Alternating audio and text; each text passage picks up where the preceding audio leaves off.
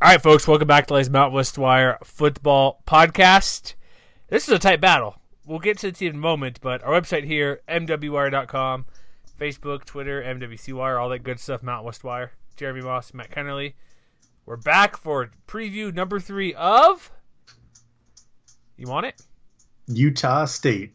Go Aggies. Fierce. And this is and this is no slight to you know San Diego State, which you know maybe we're giving away the game a little bit. We'll be doing the Aztecs next time, just because you know the response to the poll was so hotly contested that you know I don't think there's really any way that we can go wrong either way. Nope. Aggies um, came from behind. San Diego State had a huge lead. Utah State fans came through, voted their tails off, and now we're doing the Aggies first. And also, two years ago, Utah State highest, most downloaded podcast and team preview ever. So let's keep that trend going. We got we have high expectations for everybody out there. So L- Logan, that means you share it, tell your friends, buddy. All right, so we're doing Utah State, um, San Diego State next time, and we say next time because if you are if you love us a lot, or you t- tolerate us, or you don't want to wait, we've revamped a little bit of our Patreon page. Yes, we're begging for a little bit of money, but just a buck. You can do a, a buck in one month and cancel if you want. I don't care. That's fine. But you can get this podcast basically. You'll get it before June first. This particular one on Utah State. If you have to wait, um, I don't know, middle of June, three weeks from now. Mm-hmm. couple weeks from now, if you happen to listen to a Patreon. If not, well, you listen to it now, so great. But if you want any of these early without any of the little annoying ads we put in, just head over to uh, the patreon.com or no not the just patreon.com backslash mwc wire and you can just download the podcast there all of them not just this one. And you as soon as they're out they're up. Maybe some bonus stuff a few other items as well but that's how we're rolling. And if you want to join us great. If not that's okay. You can wait. That's fine. As long as you listen that's all we care about. Just please listen and, and let us know what you think of our um, show here. So Yeah, and in the meantime, also visit mwwire.com. yeah that place too. pretty much everything we got going on during the football off season. Plenty of black basketball news as usual. And you know, find us on Facebook and Twitter at MWC Wire. Exactly. Hold on, sorry, I got a random text here. Somebody sent me a wrong text here. Isn't that kind of weird when you get those texts that are very random? doesn't happen to me in a really long time. Me neither. I part of it is my job at the moment. I get a lot of uh, political figures on my on the radio show I produce, so I don't have every name in my phone book yet. So I get one behind just now, running a couple minutes behind, about six blocks out. I'm like, um, no, Cool. that's, that's not right. Yeah, cool. Whoever you're meeting, sorry, but whatever. I have no clue who this is, honestly, as well. I have like five other texts, but um, all right, let's move on. Let's get to our show. Utah State Aggies. Um, did you know, as a stat I pro- probably brought up in our previous two podcasts, they're not very good in in one possession games. I believe the record is one in twelve. Matt. Yeah, I mean, it kind of makes you wonder that whether this is the year where we can finally put that narrative to rest. But I think, you know, we talked about it a little bit with Colorado State and how one score games really affected how we look back at their season. Definitely, definitely applies to the Aggies as well, you know, because they lost a heartbreaker of a bowl game to New Mexico State down in Tucson. You know, they lost by three to Air Force. They lost you know, by five to Wyoming. And, you know, they were competitive in all three of those games. So it wasn't like they were, you know, getting the, the doors blown off of them and, you know, having to rally late or anything like that. You know, all three of those games are back and forth affairs. And if one or two of them goes, you know, in, you know, goes in their favor, you know, all of a sudden, you know, we talked a little bit about whether Matt Wells, you know, does he deserve to be on the hot seat or not? But I think, you know, that's the vagaries of those kinds of one possession games where you know if things go differently maybe that's not even a discussion to have Very true. One thing, as I looking at the luck factor for turn- turnover luck, which is even more heart heartbreaking if you're an Aggie fan. They were what, plus 1.4 in turnover luck, but yet they still lose all these one possession games. yeah it's a little bit rough but i think if you're looking forward to 2018 though you know the the best thing you can say the most promising thing you can say about this year's utah state team is they have the benefit of continuity because when you look back at how the team performed last year you know on the whole on both sides of the ball, it actually wasn't that bad. Like they were actually slightly better on a per play basis on defense than they had been in 2016. Even if they slipped from third to fifth overall, they were you know a few hundredths of a, of a yard better on total defense. And you know, even though the total offense was you know, a little bit hit or miss, I think they ended up right around the conference average. They were eighth overall, five point six two yards per play. That still represents a little bit of an improvement from where they were in 2016, and they have a lot of starters coming back on both sides of the ball. By my count, or at least by their spring prospectuses count, they have 18 players out of 22 rep- returning on both offense and defense. So that, uh, without knowing off the top of my head, that I'm pretty sure is one of, if not the largest such figure in the Mountain West. It helps to have all the everybody back, and one player who's been around, Jordan Love, quarterback. He's not going to be challenged by like last year was with the Kent Myers. Mm-hmm. So you don't have to worry about even though he took over late in the year, he showed improvement when because it's like when you're the guy when you when you have the chance of being pulled out every so often, looking over shoulder if you make one mistake, like oh crap, am I going to get taken out this series or not? Also have David Yost on the coaching side. He's back for year number two for that four wide out offense, five wide out, whatever they want to do. A lot of passing. So I expect their offense overall to be better, just because quarterback there, OC back again the big concern for me is going to be the running game, which has been an issue for a while.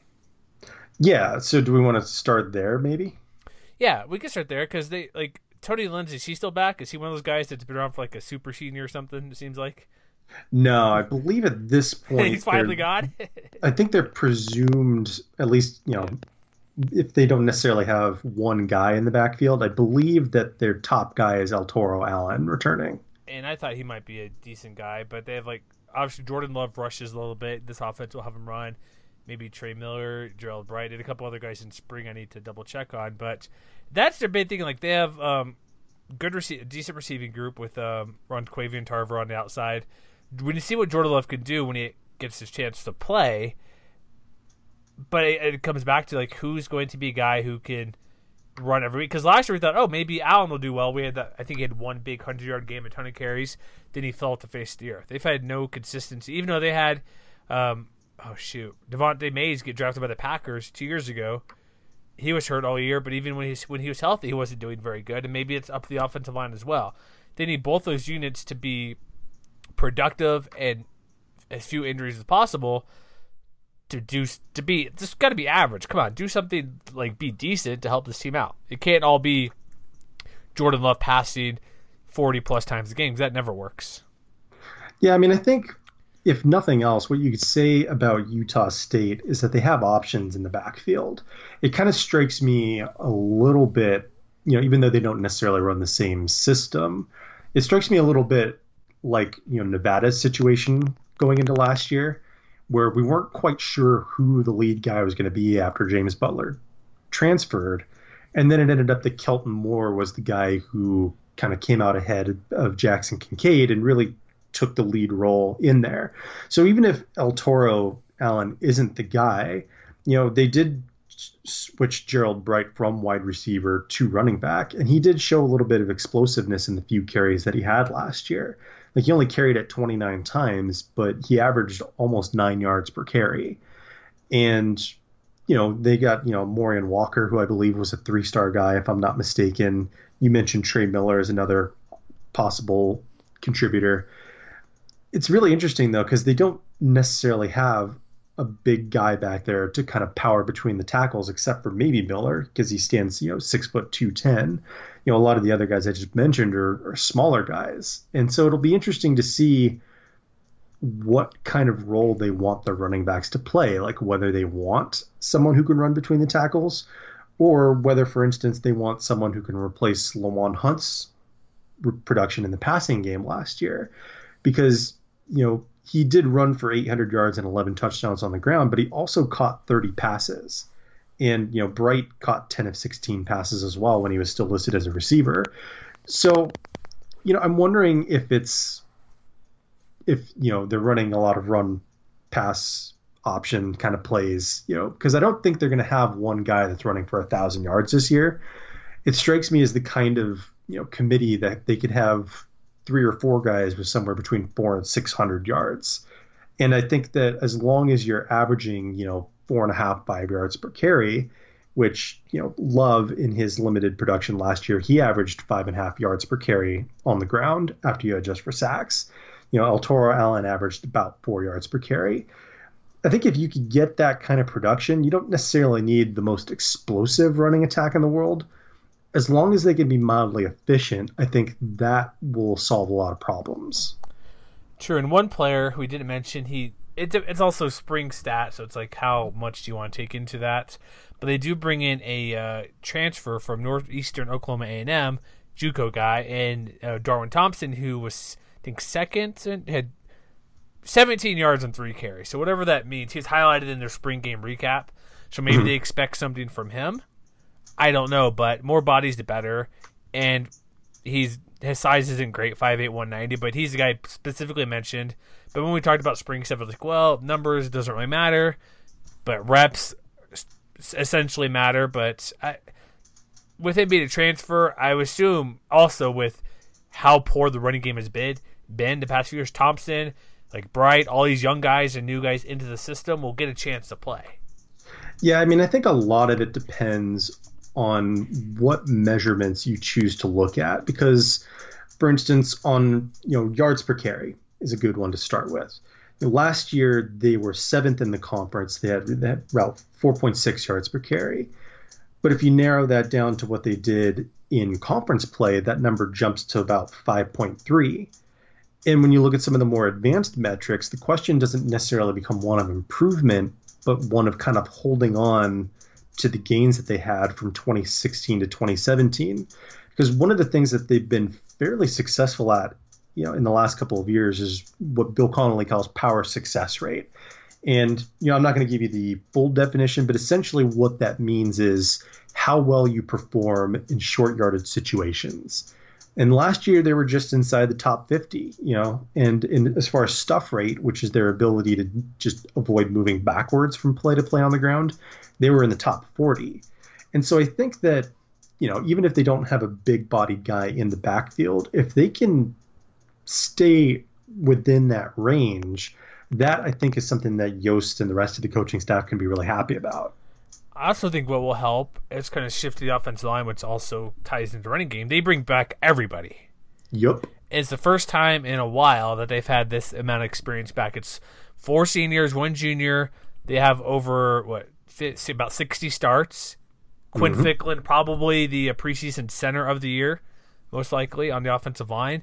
They're huge. Everybody outside of Ficklin, which is Center, you don't have to be a huge guy for center, but 290, that's close to 300. Everybody's above 300 pounds behind him. In fact, all but everybody who's not a freshman in in one in both centers are over 300 pounds.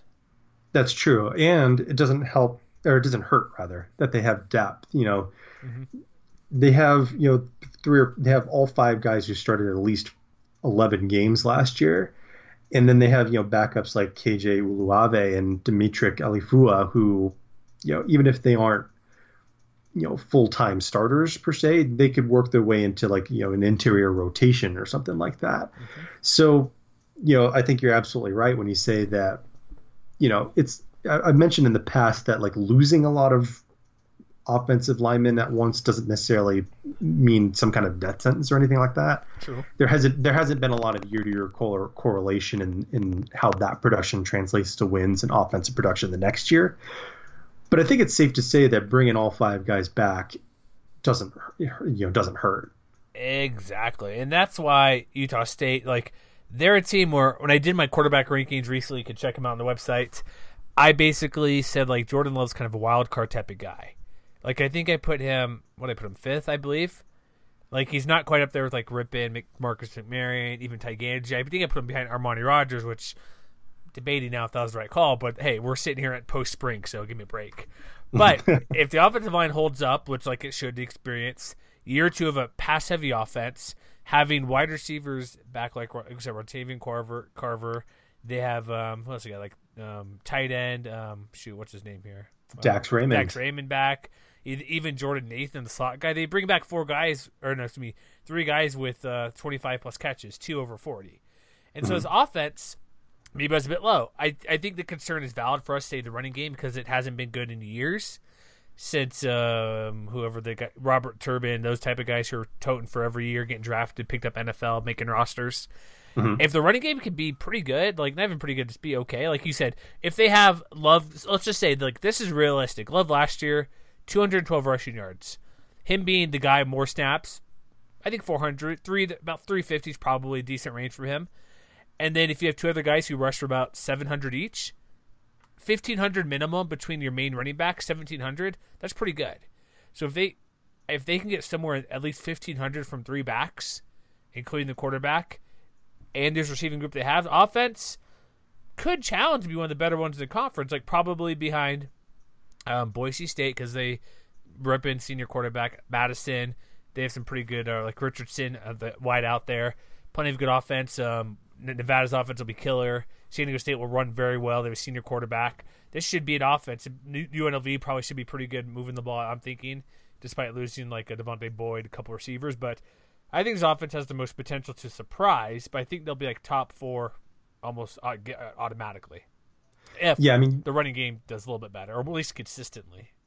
Well, I mean, I think that you say there's the biggest potential for a surprise. I think that there's probably the most potential for improvement from 2017 to 2018 because as a passer, Love showed you that, you know, he showed you his ceiling on more than one occasion last year.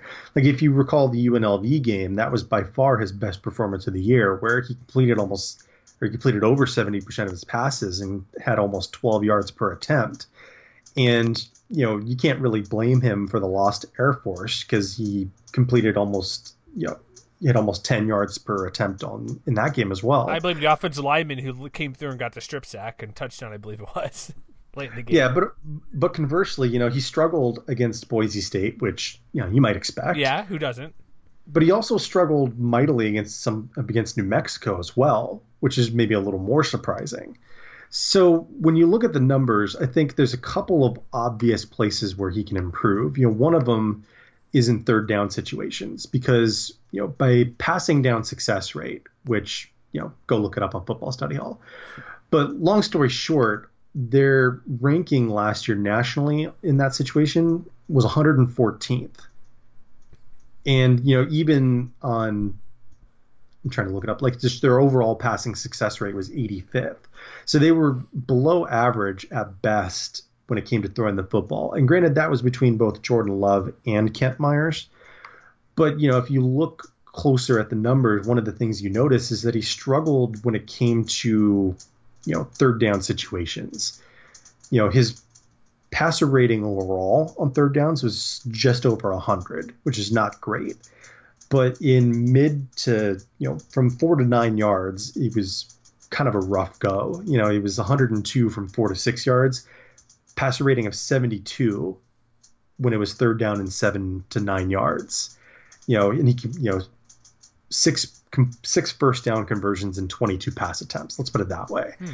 So that's one obvious you know area of improvement. Another one is in red zone passing because he only completed 36% of his passes and he only had two touchdowns on 25 attempts.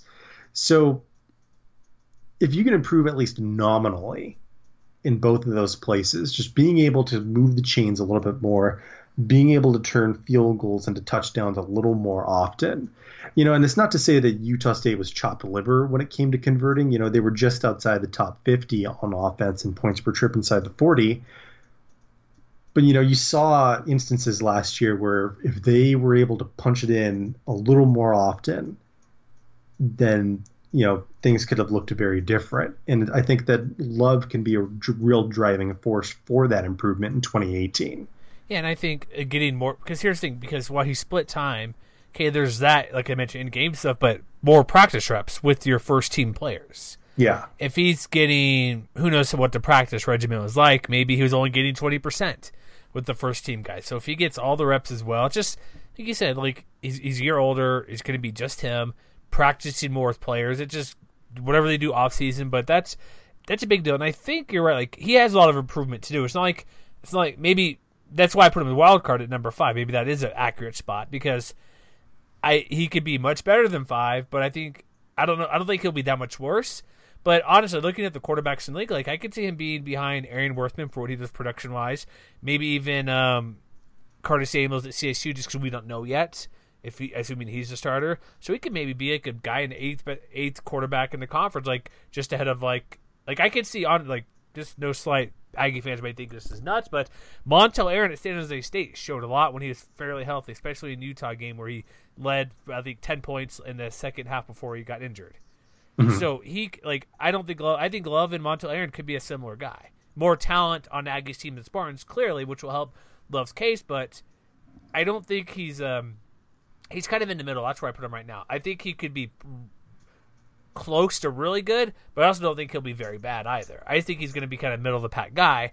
But if he's mid- upper middle of the pack, that's all Utah State really needs to do because as soon as we go defense, they bring back like most of their defensive guys, even though they have a new coordinator.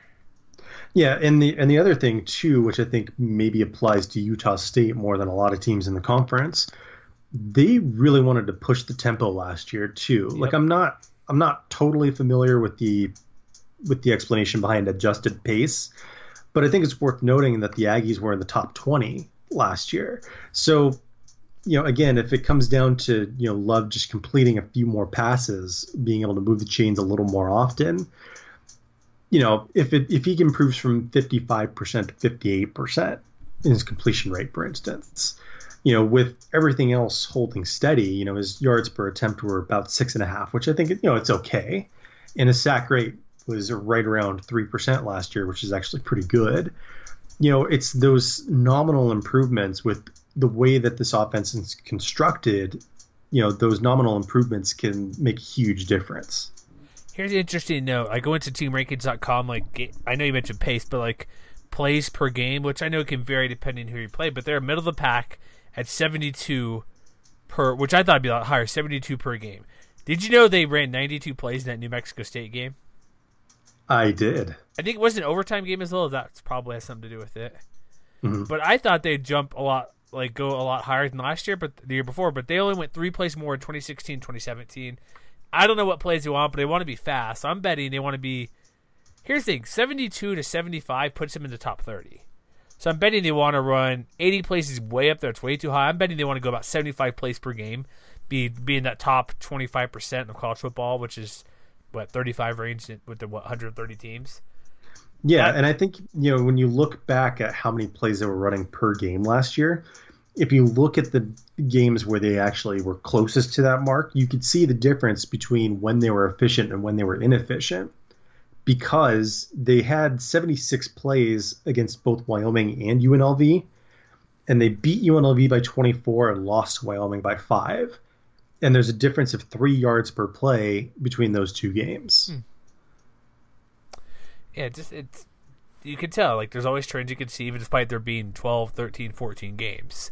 Yeah. But uh, let's go. Let's go to the defense here. Let's move on. Actually, well, actually, offense. Where do you think they'll be overall? Could they? Is my assessment you think correct? They could be like maybe top third, top four offensive team, like top third.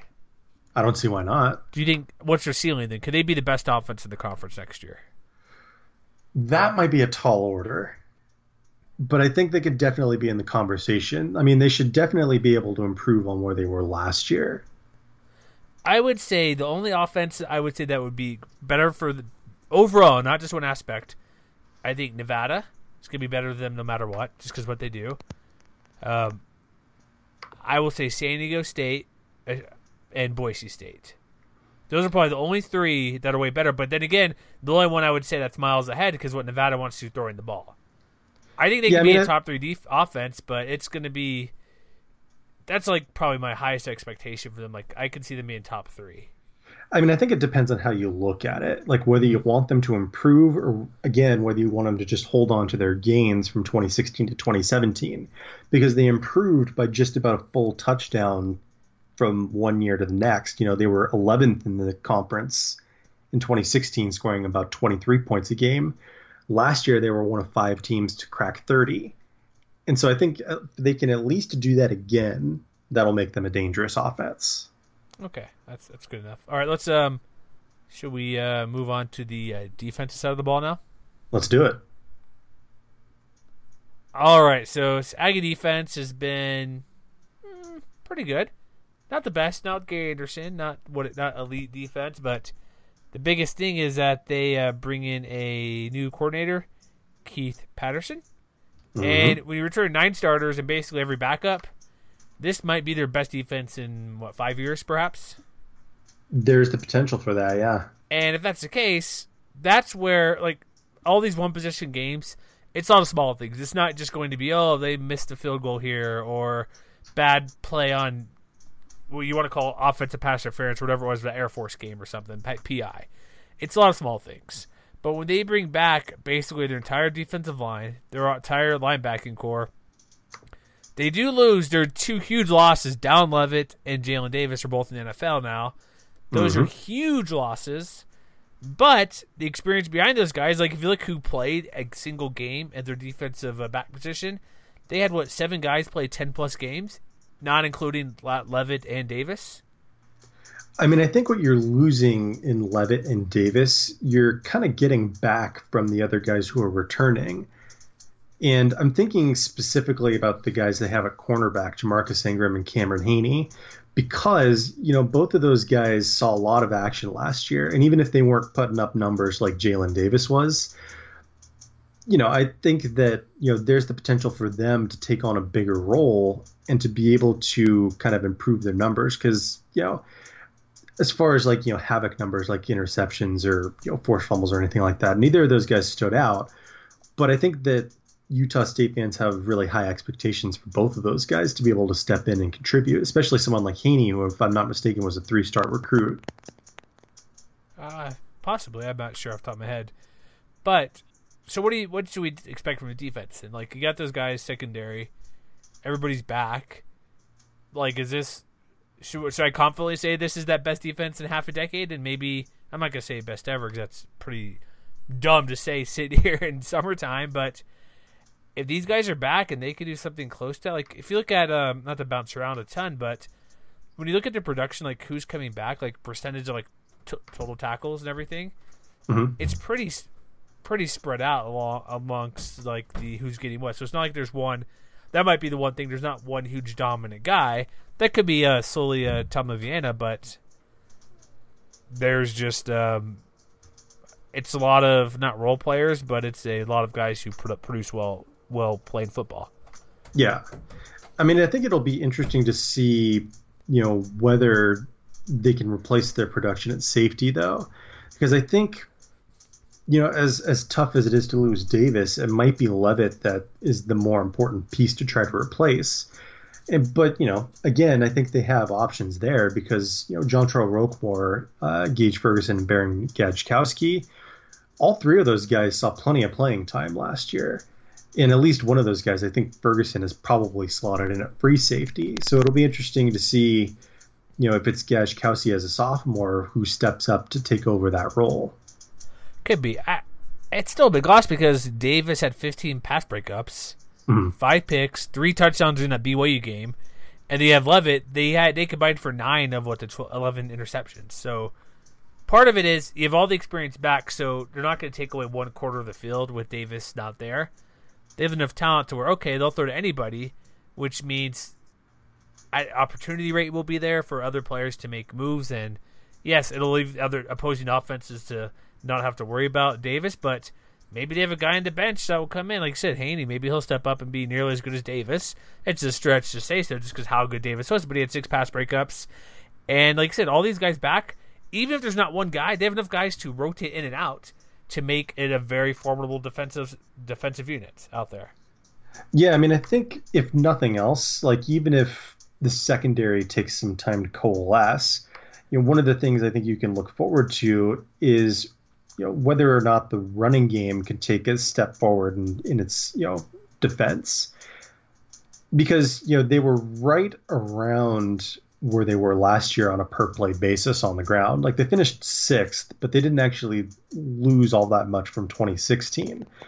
And you know, even though they lost a couple pieces in the secondary, all of their key players in the front seven are coming back. You know, Suli Tamaivena is a guy I think you know maybe we didn't talk enough about last year because when you look back at what he did, you know, he led the team in tackles for loss. He ended up three sacks, couple pass breakups. You know, that's the kind of production that I think you know Utah State fans are accustomed to on the on the defense, and you know they have options around him too. Chase Christensen is back, Justus Tavai is back, David Woodward is back. So you know even if they don't have one guy, you know being disruptive like you know some other teams do, you know maybe they come back and they develop these guys in the same way that they developed someone like Kyle Kyler Fackrell and the Vigil brothers back in the day. All right, so oh, is it Vigil or Vigil? I forget. It's Vigil. Okay, long-time listeners will get that. Thank you. um, but looking at like, I go to Athlon, they stuck up, put out their uh, early, super early preseason conference players. Like they have like what two Utah State play, three Utah State players in the four deep. It looks like maybe five. They have uh, who do they have here? Christopher Unga. They have Sully, who we mentioned. They have uh, Chase Christensen. Um, he's a linebacker, but listed as a fourth team cornerback, so whatever. Gage Ferguson. They don't have, they're not very confident that when you compare it to like say Boise State, who has what, half double that amount. Wyoming obviously has quite a bit. Even UNLV has a good number on there. So does that influence you at all to see how good or not good the defense could be? Not really. I mean, I think I think what I look at when I look at this defense is, you know, in the same way that I look at Jordan Love to improve in a couple of instances, you know, one thing I would like to see more of is an improvement in the pass rush because while again they were slightly improved on where they were in you know 2016 as far as sacks, you know, again they were right in the middle of the conference with 24, and it wasn't quite at the level where they were in 2014, where by the way they had 50 sacks that year and you know, I don't know that they necessarily have the talent to reach that number, but I am interested in seeing, you know, can they be a little bit better in that regard because they have a bunch of guys who contributed a little bit, but they don't have one dynamic dude who really took care of business. Like, you know, you know Tamaivena had three sacks, you know, can you know someone like Adewale Adeoye can he be a guy to pick up more than one sack? you know, because he did have four and a half tackles for loss, and he did have. I'm trying to look up how many stuffs he had. He had eight run stuffs. Both of those are pretty solid numbers. But you know, is he a guy who could take a step forward? Because, you know, in the same way that I think Love can improve a little bit in specific ways, I think that's a specific way that Utah State can drastically improve their chances of competing for a division title. So, with all this talent back, what do you expect from the new defensive coordinator? I mean, I think I don't know. I want them to be a little bit better because last year, you know, depending on how you slice it, you know, they were, you know, a little bit better than they were in 2016. But you know, when you slice it even further to what they did in conference play, they were a little bit better than that. You know, because I think if you remove a couple of the blowout games, for instance, you know what happened against Wake Forest last year was you know something that maybe skews the numbers a little bit. And then in November, for instance, they were the best defense in the conference. And granted, they only played three games, but they bested Wyoming by nearly half a yard per play. So I think that. I mean, I don't know if I have a specific answer. Well, he came from Arizona the... State, which wasn't really because they got the new staff with Herm Edwards. Yeah, yeah.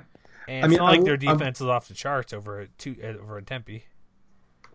I want to see them be a top four defense because in the same way that we have this kind of prolonged conversation about Fresno, San Diego, Boise, Wyoming. Wait, top four means there be. You mean fourth, not top four. Because there's no. I want, I want no. them to be a top four defense, which means well, and what that means is Go being better, ending up in a better position than one of those four teams.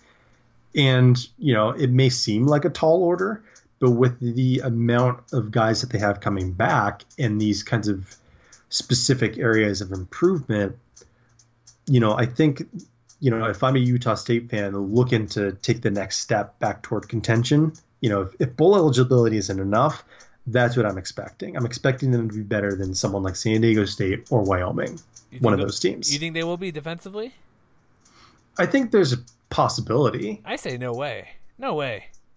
They That's why- that's that, why I said they that- weren't that much worse than those teams last year. That's all. That's why I say that, and they were better down the stretch than those teams. Hmm. Maybe you make a good point there. I they still were they were just outside of that conversation. okay. Maybe I didn't. Maybe it's the offense that it's probably the offense that did them in a bit for me. Just I'm not looking at the defensive numbers at the moment, but I don't know. It's I guess maybe, but here's the thing: they're not going to be better than Fresno. I'm pretty sure. I don't. I, I just don't see them being like top four means like you said they have to be better than Boise or San Diego State, and I don't know if that they can do that or Wyoming. Like fifth play, being the fifth defense in this league's going to be probably top fifty nationally, right? Uh, you know what? I think by S and P plus on defense, they actually were right around 50 last year. I'm trying to look that up real quick. They were actually by S and P plus they were 42nd last year. Utah State. Okay. Where were they conf? Well, S and P plus. Like this year, they're sitting at fifty-seven. Mhm. Maybe I'm not giving. Maybe I'm. Maybe my I'm skewing because the offense wasn't was so bad. Defense had to make up for a lot of stuff. I mean, I think a lot of it is going to depend on how they replace Davis and Leavitt. Mhm. But I, but I, I am pretty confident that they'll be able to do that. Like if the guys that they're replacing him with can give them like 80% of what Leavitt and Davis gave them, I still think that that's the potential for a very good defense. Okay, maybe I'm just maybe the win loss record because you look at who's above. I guess Wy- Wyoming wasn't great, but San Diego State great record, Boise great record, Fresno great record. So maybe that's where I'm, I don't know. I I still think they'll probably be fifth. Maybe they'll be fourth and get ahead of I don't know. Maybe Boise for losing Vander Esch, perhaps. But we'll see. I, it's I you convinced me they're gonna be better than I thought they would be defensively, or maybe not better, but better than the better teams in conference. If that makes sense. Mhm.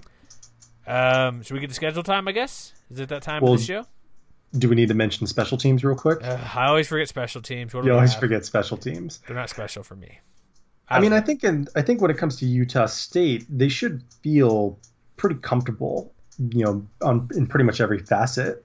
You know, Savon Scarver might be a guy as a kick returner who, you know, he had a touchdown last year on 26 returns. You know, he probably should be at least in a you know in the initial conversation for special teams player of the year. But you know, when it comes to kickers and punters, you know, Aaron Dalton was pretty solid last year. He averaged 42 yards per punt, and Dominik Eberle, if I'm not mistaken, was a finalist.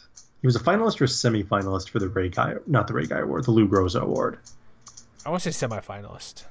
And so, you know, even though the Arizona Bowl may have left a bad taste in some fans' mouth, you know, this is still a guy that last year was 18 of 24 and was pretty reliable from 40 yards out. Like, you know, he was 5 of 9, but I think a lot of that was skewed a little bit by that last game.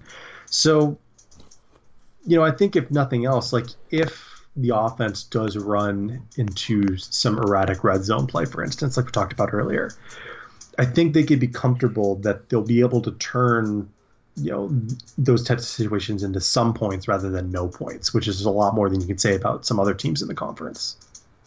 All right, and then they got punt return like Jordan Nathan, like you mentioned, uh, maybe Lindsey. Oh, he Lindsey gone. Excuse me, Savon Scarver. You mentioned the touchdown there, so I shouldn't need to repeat that. But okay, I, I'll give the special team some love this time because they have basically everybody back. Yeah, and that's one of those those that's one of those edges that from yeah, any given week could be the difference between a win and a loss, and they have some pretty good guys. really quick, we haven't discussed this at all. What do you think of the new kickoff rule, Which is it? What is, it, what is that again? where you can fair catch it? I believe it's college, right? Where you can fair catch it within the twenty and get a touchback. I mean, I got I'm okay with that. It, okay, I just wondering. Which could be a couple strategy because that takes away a strategy of pinning a guy at like the five yard line, like the high kick, and making him return it. So it's just more strategic stuff. So, all right, week one. Actually, let's do this. Oh, you see the? Uh, do you have the over under win total in front of you at the moment? I do not, unfortunately. Do you want to take a guess at what it is? Um, I'm gonna say five and a half. No, seven and a half. That's interesting. That's I think it's a tad high for what they've been doing the past few years. That is that is ambitious. I would be more comfortable if it was six and a half. I'd be more com- comfortable because they have made bowl games. I guess two of the past, at least last year, but not the year before. So if it's, we'll get to it in a moment. But seven and a half, fairly high, in my opinion. They opened up at Wisconsin, which we kind of discussed them with. Um, they open, they open up at Michigan State, don't they? Oh, sorry, I'm looking at last year's schedule. Whoops, hold on. I was thinking, I was like, wait, we talked about Wisconsin already. That was New Mexico. Yeah, at Michigan State, where there's a line out at the moment, like 24 and a half points. Which I would stay away from because point spreads that big are terrifying. Mm-hmm. So Michigan State, some people are saying top 10 team. Um, it's a Friday night game. It's probably gonna be Big Ten Network. I can 98% guarantee that because it got moved to Friday night. I it's going to be a challenge. They've gone to the Big Ten before, like played Wisconsin last year. They played them years before. There's like, I don't want to say zero chance, but it's going to be a zero in one game, right? I mean, probably, but you know, let's not forget that last year they're for most of the first half they hung with Wisconsin pretty well. It was just that the the offense wasn't able to you know make a lot of hay against the Badgers defense. And so I kind of see this matchup being somewhat similar to that. You know, it because you know Michigan State's fine. You know, they do have a pretty good quarterback in Brian Lewerke, you know, who was a big part of their revitalization from two years ago. You know, he completed just under 60% of his passes, but he had 20 touchdowns against just seven interceptions. So that's not bad. And, you know, the defense was just about as tough as it has been. Most of their best teams have been. They were, I think, in the top five in the Big Ten on a per play basis. So Utah State's going to have an uphill battle ahead of them.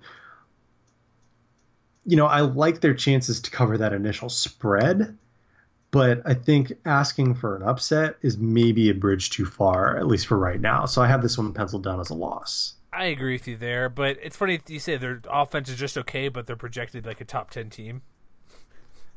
But I guess that is Big Ten football, right? For the most. I mean, part. they have they have a lot of experience coming back. That's what I think the best thing you can say about Michigan State. They do, and it, it, that twenty four point, I'd probably take Aggies to cover, but it's still. You'll see when I post my piece, or maybe out by the time it should be out by the time you're listening to this. But I think I put that like as a stay away because mm-hmm. anything over three touchdowns and you're not playing the FCS team it's like I would not want to do, have anything to do with that. Mm-hmm. So next game is a rematch of the Aggie Bowl.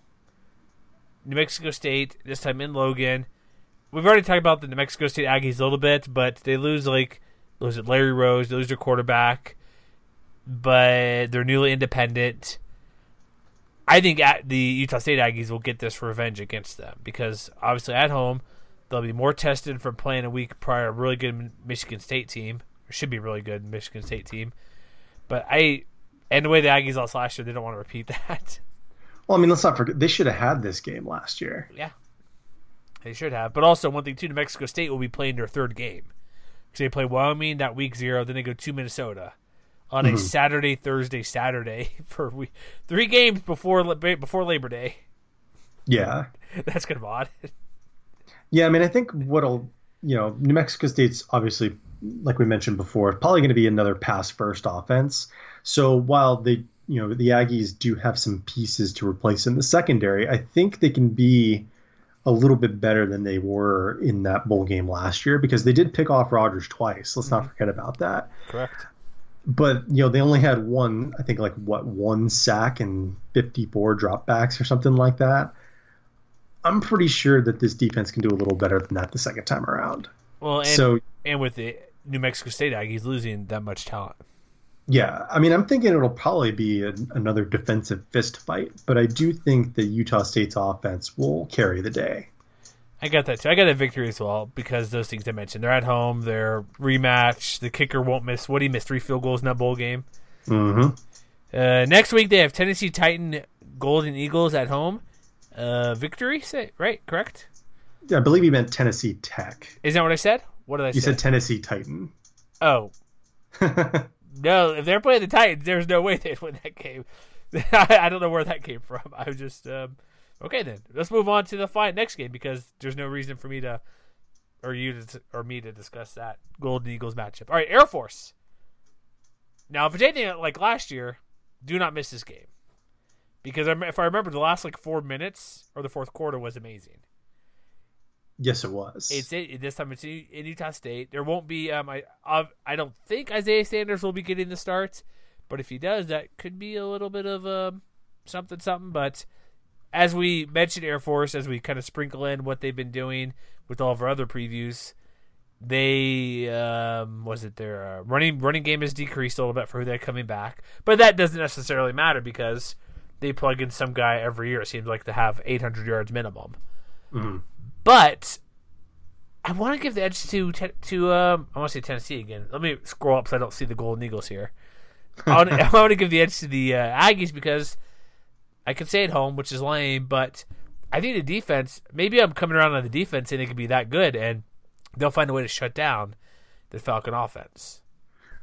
Well, I mean, like I just said with the New Mexico State game, like this was a game last year that that Utah State really should have won.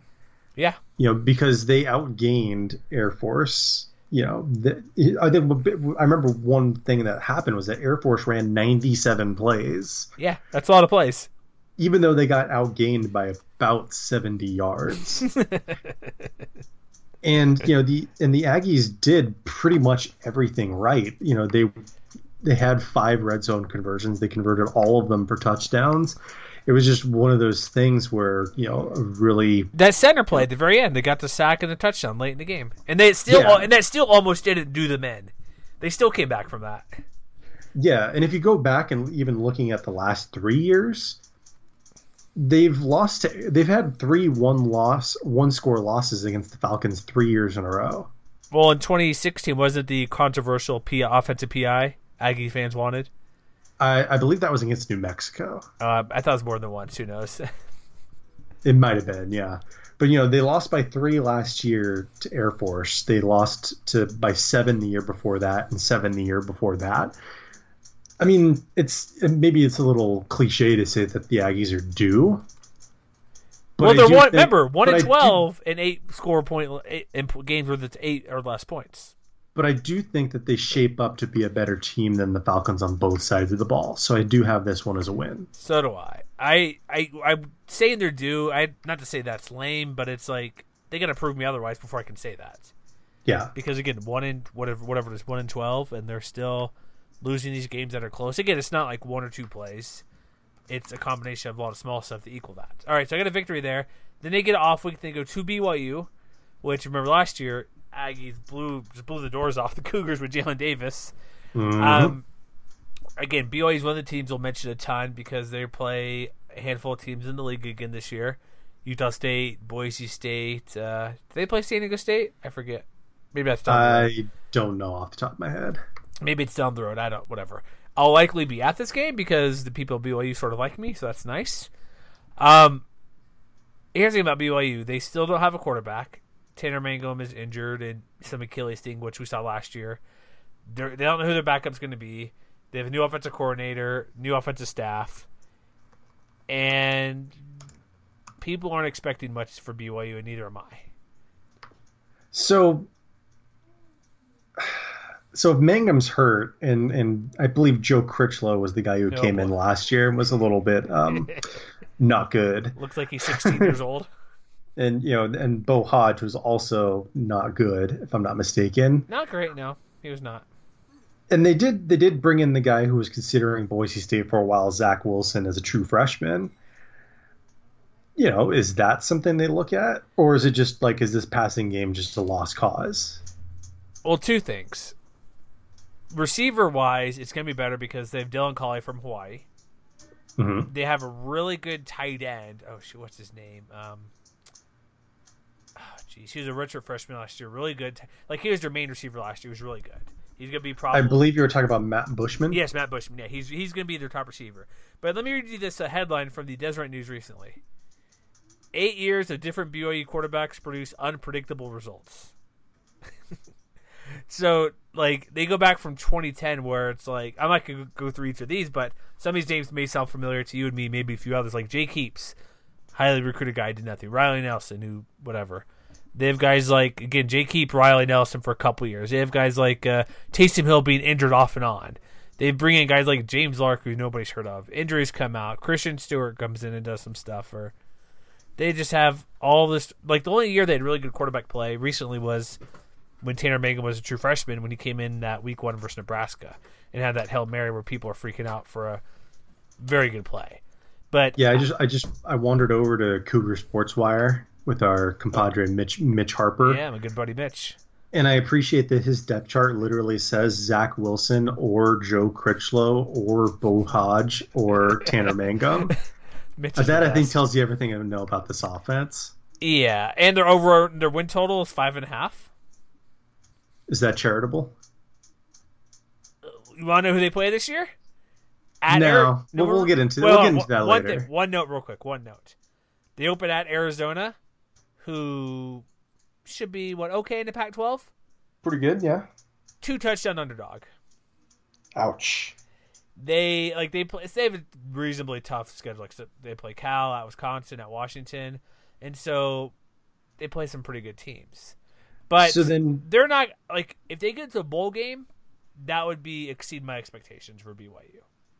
So then, would it be fair to say that this game has the potential to be kind of a defensive slugfest if you know things play out the way that I think they will? Because they do have a lot of production coming back on defense. You know, Corbin Kaufusi is back. You know, mm-hmm. Sione Takitaki is mm-hmm. back. Really Butch yeah. Pau is back. You know, those are three guys right there that combined for.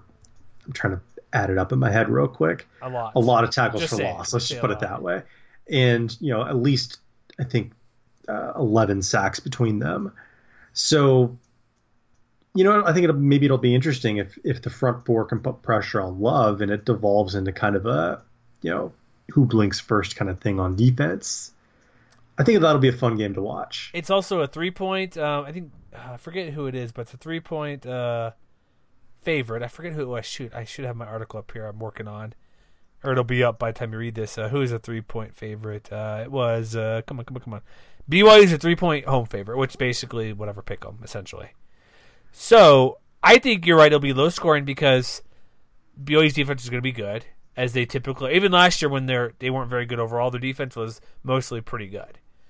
Mm-hmm. Utah State's defense will be much be- better than last year, and BYU still struggles to have a running game quarterback play again, like Mitch Harper, like pick pick a name out of hat, flip, th- roll a dice or something. It's going to be one of those guys. Mm-hmm. If it's if it is Tanner Mangum, they'll be better off, I think, assuming he's healthy. But I think points will be at a premium. Only reason last year there was a blowout because there were three defensive touchdowns.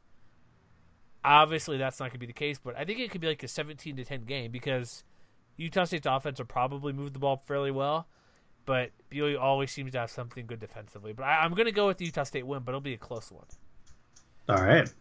What was your prediction? Did you say that yet? I also I have I put that as a win as well. Okay. Didn't they host UNLV? Is it after a bye? Yeah, nope, no, not a bye week. Um, they host UNLV. I think it's at home. Yeah, hosting as I mentioned. We'll get to the Rebels preview later, but this will be one of the tougher ma- outside of Michigan State. Air Force is different because they're running attack, but this will be the mo- best balanced offense they'll face since their opener. I'm thinking. I mean, I think you're right. You know, because we know that the Rebels have a pretty potent running game, but you know, in the same way that we talked about with Jordan Love, I think we're both expecting Armani Rogers to take a step forward in his second year as a starter as well. So I'm really not thinking you're going to see a similar kind of result to last year, where UNLV raced out to a big lead, yeah, and then, game. then Utah State came all the way back and then some. I'm thinking, I don't know. I'm thinking this is kind of more of an offense versus defense kind of thing. Yeah, I have to agree with you because Rogers, when he play, when, assuming he takes a step forward, he could run well, he could pass well. Yeah, they're replacing a couple receivers, but this is a game where I could see a lot of points again, but it's going to be it's going to come down to the Aggie offense versus Rebel defense. I think you're absolutely right. Because also one thing too, the UNLV not only have Rogers, Charles Williams, Lexington Thomas, they're going to have one of the best running attack duos out top three running game possibly. Like Air Force is always going to be good. Fresno should be better with Mims back there. Juwan Washington, San Diego State, Alexander Mattison. Like, there's a lot of good running attacks, but they could be third or fourth running attack in the conference, maybe better, depending how those two guys go. And Rogers as well when he'll get a what maybe 500 yards possibly running the ball. That's gonna be a difference, and I don't know if Utah State's defense can keep up because if we predict a win at this point, we're sitting at four and two at this moment. Well, I mean, let's not forget in last year's matchup too. UNLV, even though they lost, they still averaged seven yards per carry on the ground. yes. And if I'm not mistaken, That's I believe, or I believe, Ro- I believe Rogers also got hurt in that game as well. Because Kurt Palandech ended up as the team's leading passer, and he only had 48 yards passing. Oh, that was because then the week after they brought Johnny Stanton back over from defense to play quarterback.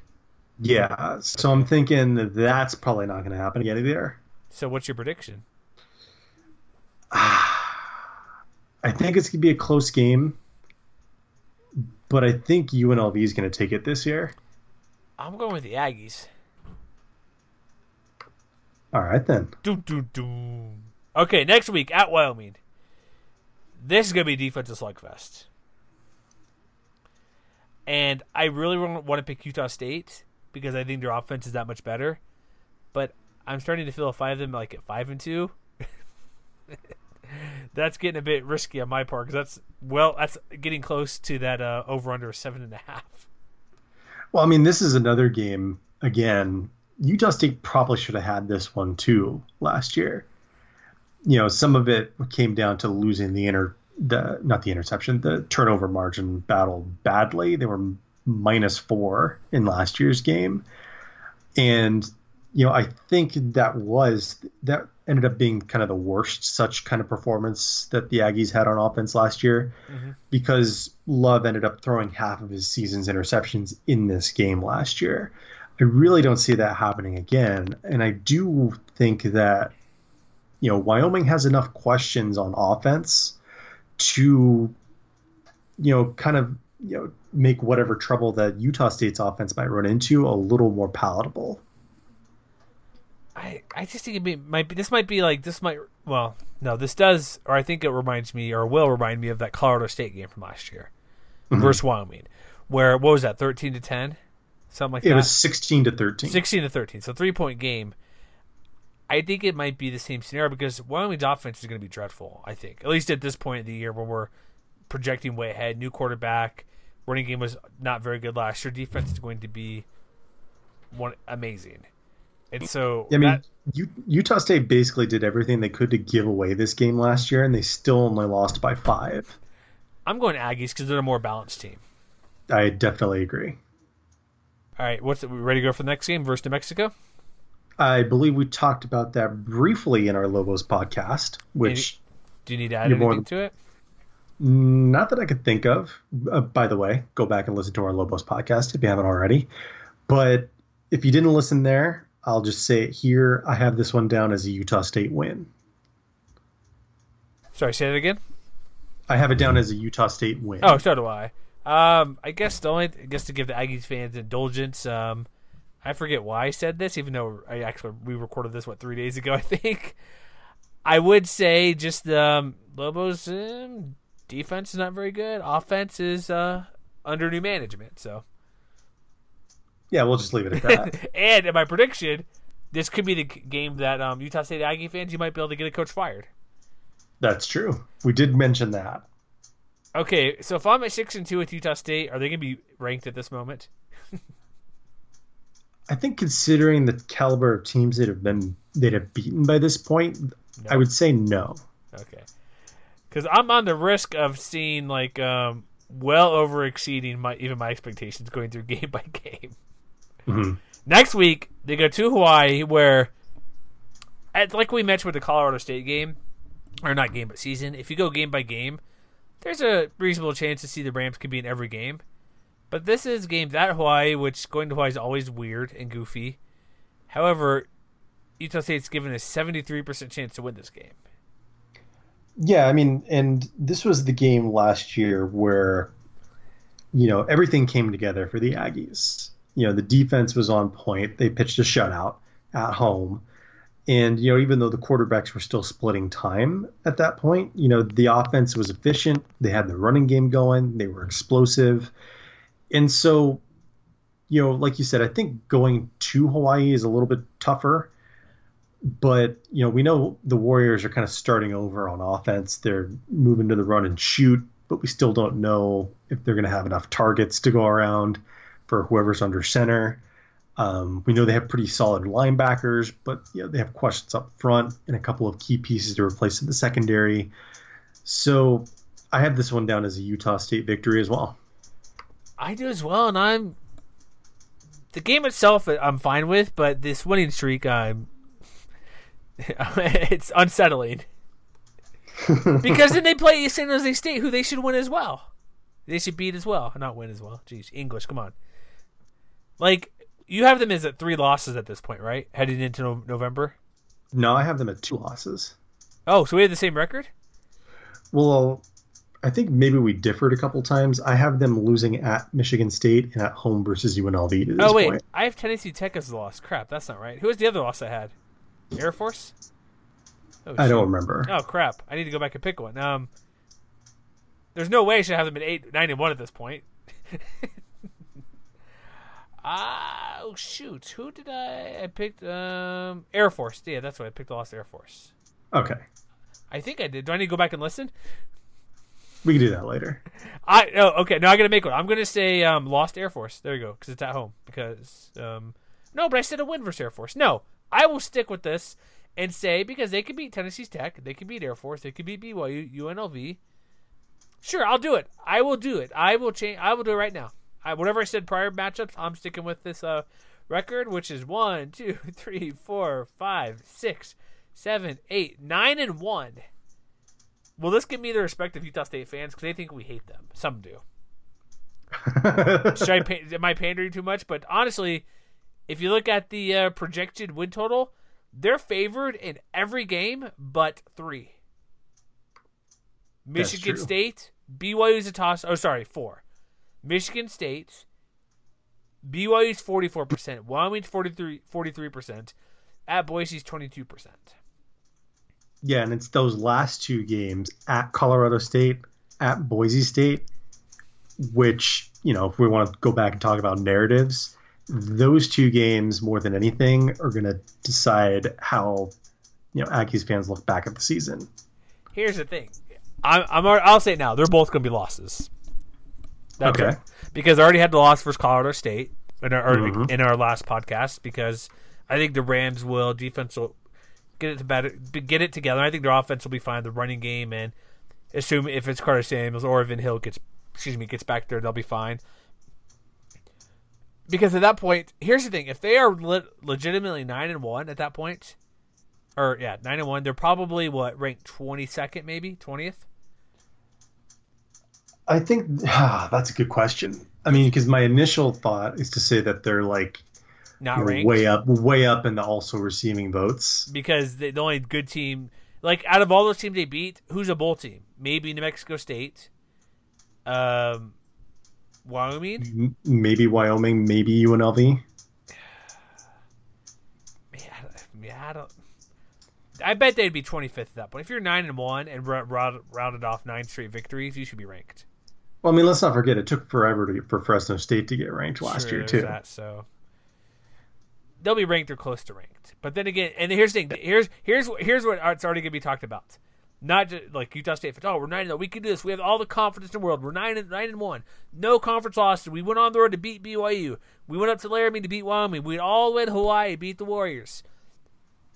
We're first place in the conference. They are, but here's the thing: they missed San Diego State. They missed Fresno State. They missed Nevada. So their schedule is quite favorable. Like, here's the thing going to CSU, they can win that game. They absolutely could. I don't think they will, though, but they could. I mean, that's as close to a 50 50 as you get. And, you know, among the, you know, the win probabilities that you mentioned earlier, the one you didn't mention was this game against the Rams, which, by the way, the Aggies by S&P Plus are projected at 56% to win this game. But the way I look at it is you know, who scores last because I feel like this is the kind of game where it's like, you know, first to 35 or first to 40 or something like that. So, I mean, I think both of these offenses are going to be really good.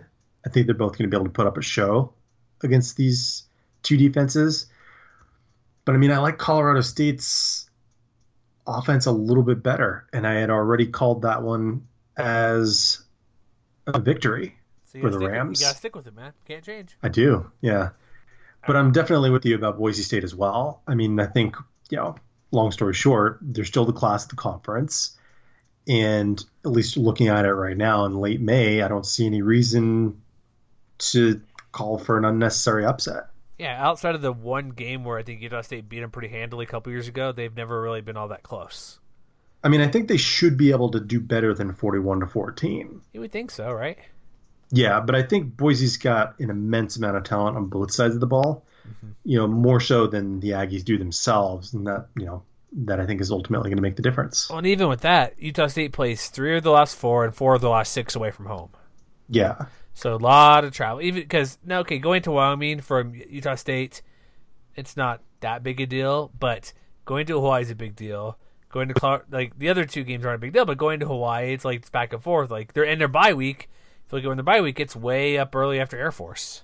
hmm And so, and I yeah, I think they can play close to Boise. Like, could they beat Boise? Sure, anything's possible because Boise loses a lot on defense, but then again, they always seem to restock and be fine.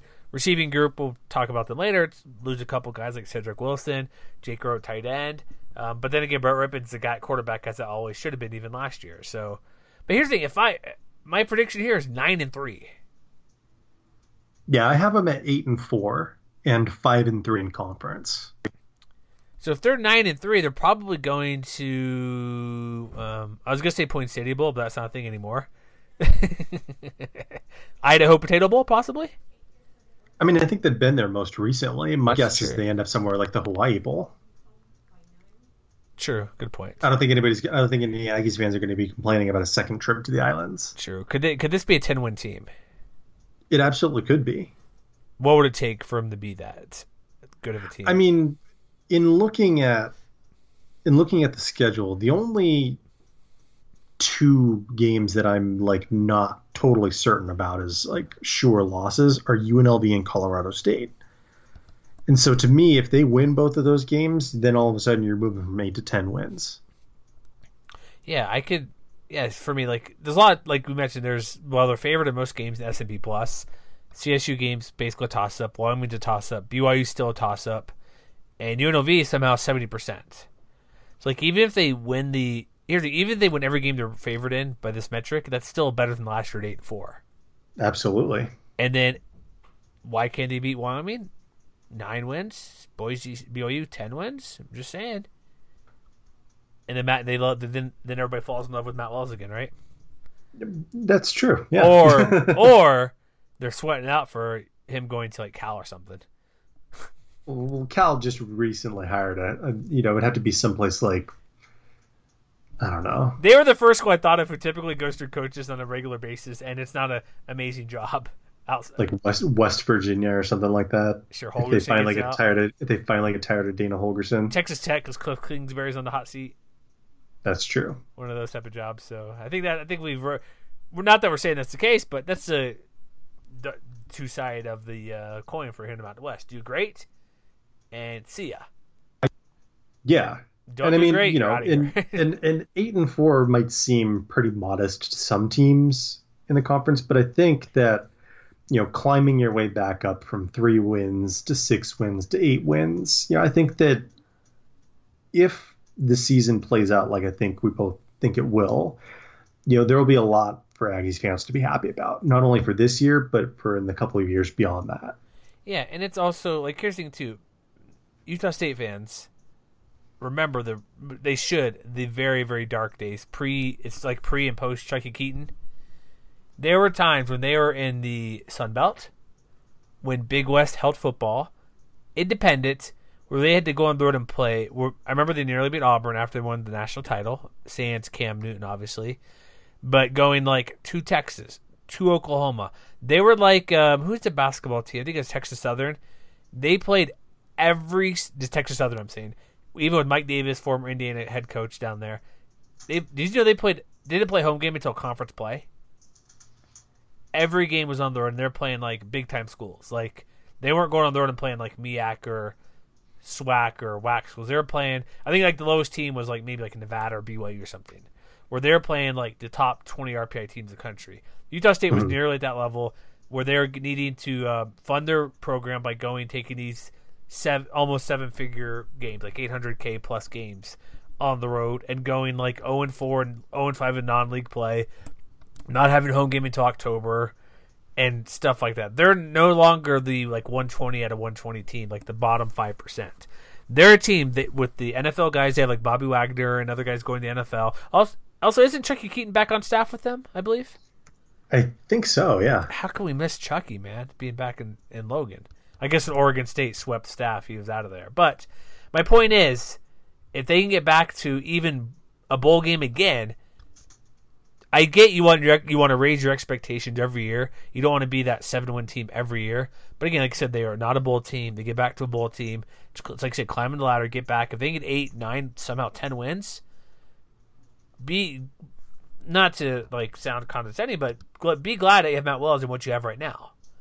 Because well, remember what I was with Brent Guy on the sideline. People hate Brent Guy because he was terrible.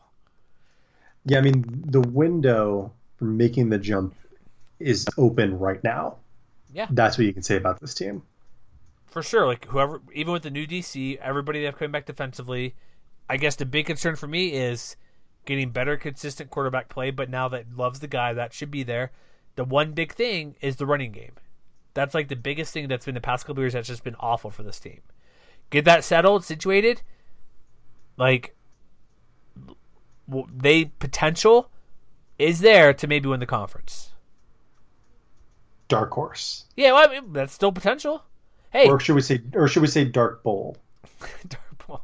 Here's the thing. Well, I mean, that's what that's what their that's what their logo is. Yeah. Yeah, yeah, yeah. No, I get that. Yeah, took me half a second there, but think about it, like out of all the teams in the league, like who's really better than them when you think about it? Boise State. I, there's a lot of teams like in the Mountain Division. Probably just Boise State, right? That you could say 100% sure is going to be better than them. Not even 100%, but she's going to be ranked ahead of them and should be favored and better than them this year. Well, I mean, we just had our CSU podcast, yeah. and I did, I at least the way that my ranking, my week by week win loss column is constructed now. I do also have Colorado State against ahead of Utah State. Well, I'm just saying, like when you look at who they're playing and record and everything, like like we struggled picking CSU and Utah State who would win. It wasn't like oh Rams no matter what. That's what I'm saying. Like yeah. there's potential for them. Like I probably would be a little surprised, but going through more deeper, doing more research, seeing who they have coming back, seeing what what Love did on his own, where he can improve, their depth at secondary. It's not. It wouldn't be like it's out of this world Leicester, Leicester, whatever, worst to first type deal to going from what they did last year to winning the conference.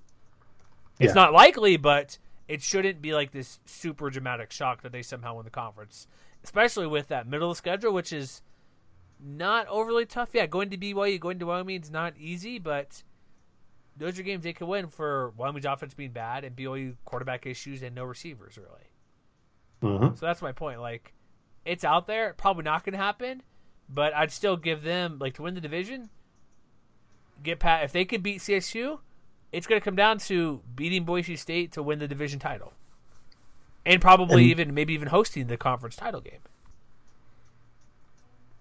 I mean, that would work for me if I were a Utah State fan. Am I being too optimistic here, or is this? Do you think this is um, plausible? No, I mean I think that's definitely within the realm of possibility. All right, then let's end with that. And and no, I'm not just wanting to get Aggie fans to like us more, or me. So all right, so that's our show today. We got Utah State wrap up preview number three. Next up, we'll be San Diego State because of fierce voting. So thanks for listening. Again, if you listened to this early over at Patreon, we appreciate any support you give us. And uh, the next one will be. Here's the thing. We'll well, I don't want to go too deep in the schedule because when this is released, it won't matter. But if you're a Patreon member, you got this way early. Next podcast mm, down the road a little bit, just because. But every week we have one on our Block Talk Radio feed, iTunes feed, Stitcher feed um, tune in, Are we in Last FM, Matt? Do you know Last FM? I have no idea. Are we on Spotify yet? Can we get on Spotify? I think we have to talk to someone to get on Spotify. Is that invite only? we could find out. I do know for Spotify, there's no commercial rights music can be played, and we pass that test. So Cool. who knows? But yeah, check us out, mwr.com. Check out yourself, Matt K underscore FS for Fresno stuff, writing. Do you tweet about Overwatch every now and then? Every now and then, yeah. Um, so get a well-rounded Twitter feed from Matt, myself, Jeremy Moss, us, MWC Wire, and hopefully by the time this is published, do you think we can get 2,000 Twitter followers by the time this is published in uh, mid-June? Fingers crossed. Please help us do that, folks. And again, um, we'll see you next time. And Aztec fans, you're on deck.